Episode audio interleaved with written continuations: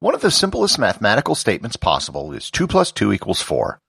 While the concept is very easy to understand, when you write it down, you have to use mathematical symbols, which are, historically speaking, a relatively recent invention. At one point, mathematicians were doing reasonably complicated work without the benefits of symbols at all, something which is unthinkable today. Learn more about mathematical symbols, where they came from, and why they exist, on this episode of Everything Everywhere Daily.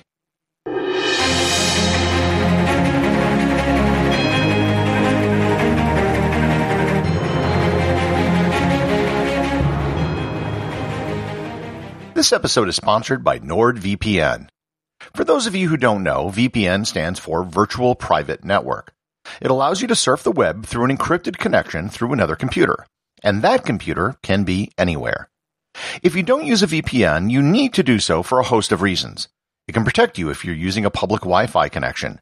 It can help you get around firewalls in countries that block internet traffic. And it can allow you to access streaming content from other countries that would normally be blocked.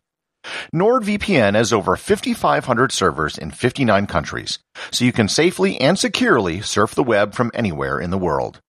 To secure your internet, go to nordvpn.com/every.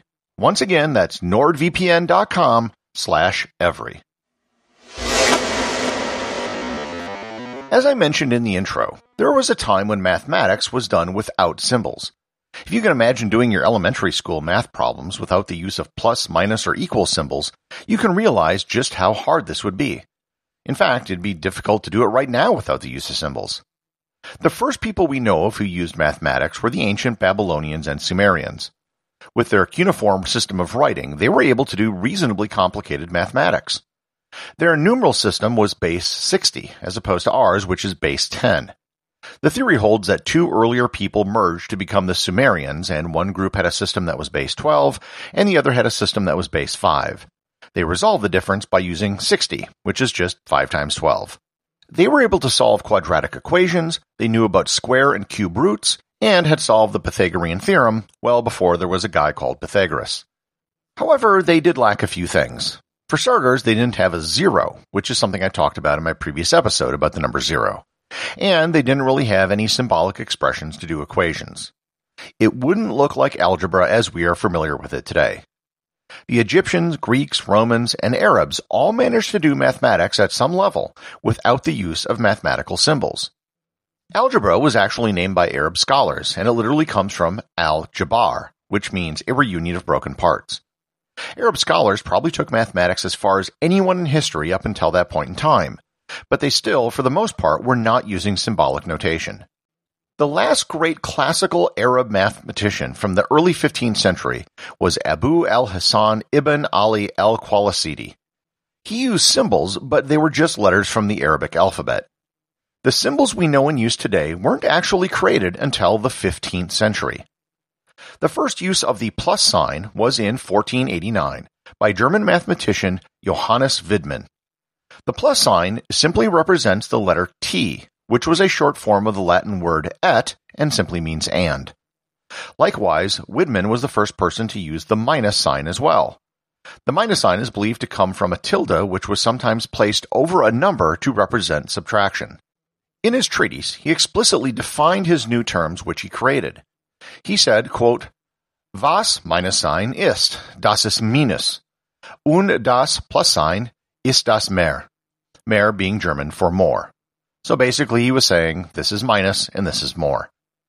There were other previous attempts to create symbols that did the same thing, but they never caught on. The Egyptians had a symbol that could be used for addition, and the mirror image of it could be used for subtraction, but it never went beyond Egypt. Not long after, in the 17th century, the multiplication symbol was created.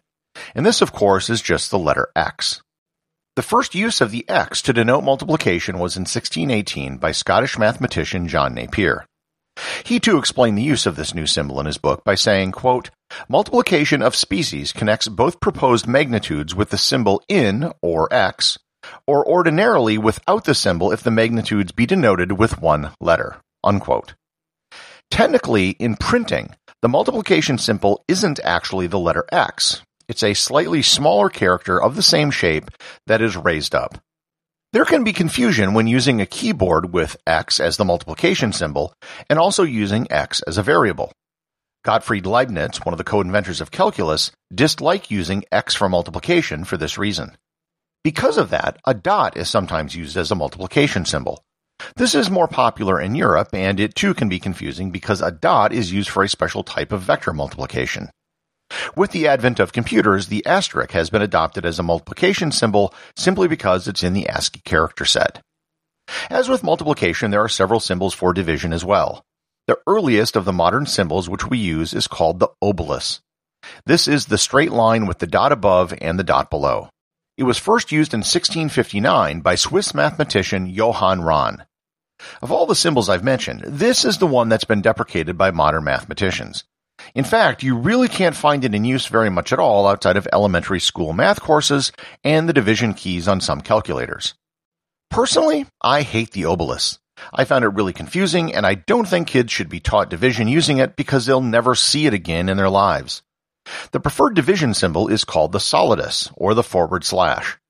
This is very similar to and conveys the same meaning as the horizontal line used in fractions. This was a much later creation and wasn't actually used to represent division until 1845. The adoption of computers only strengthened the use of the solidus over the obolus because the obolus isn't on most keyboards. The equal symbol has a very interesting origin story. The equal symbol was first used in 1557 by Welsh mathematician Robert Recorde in his book The Whetstone of Wit. In his book, he was writing equations, and over 200 times he had to write the phrase is equal to. He basically got sick of writing it over and over, so he eventually created a symbol so he didn't have to write it anymore.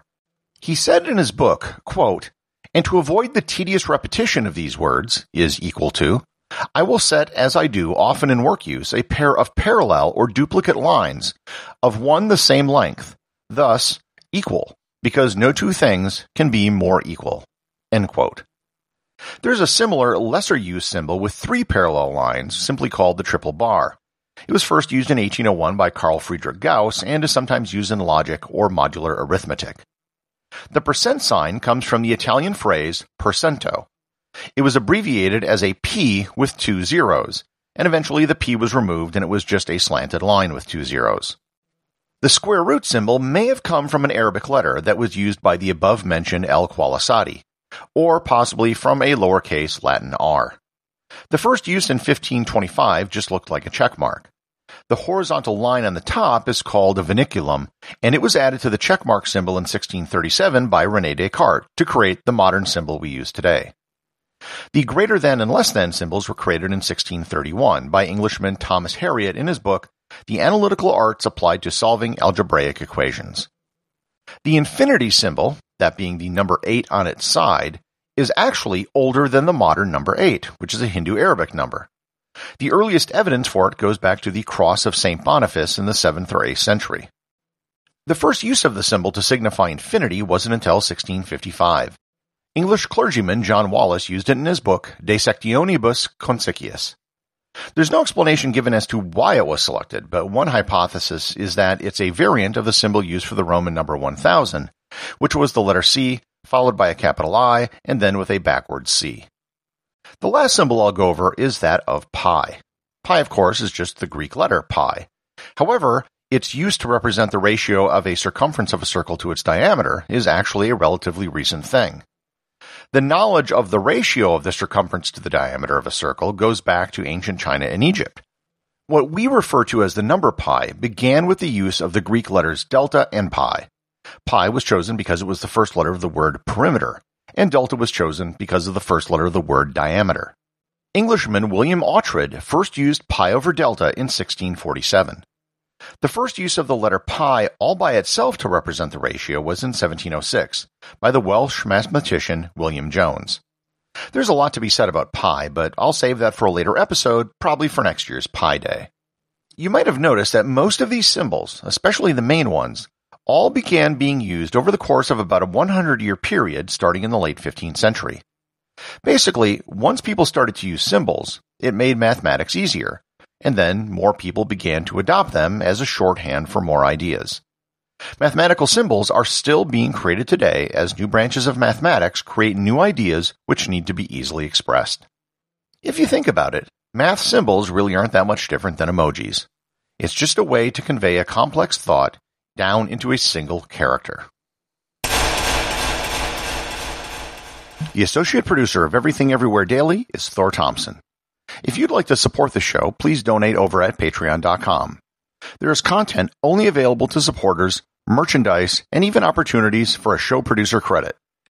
If you know someone you think would enjoy the show, please share it with them. Also remember, if you leave a 5-star review, I'll read your review on the show.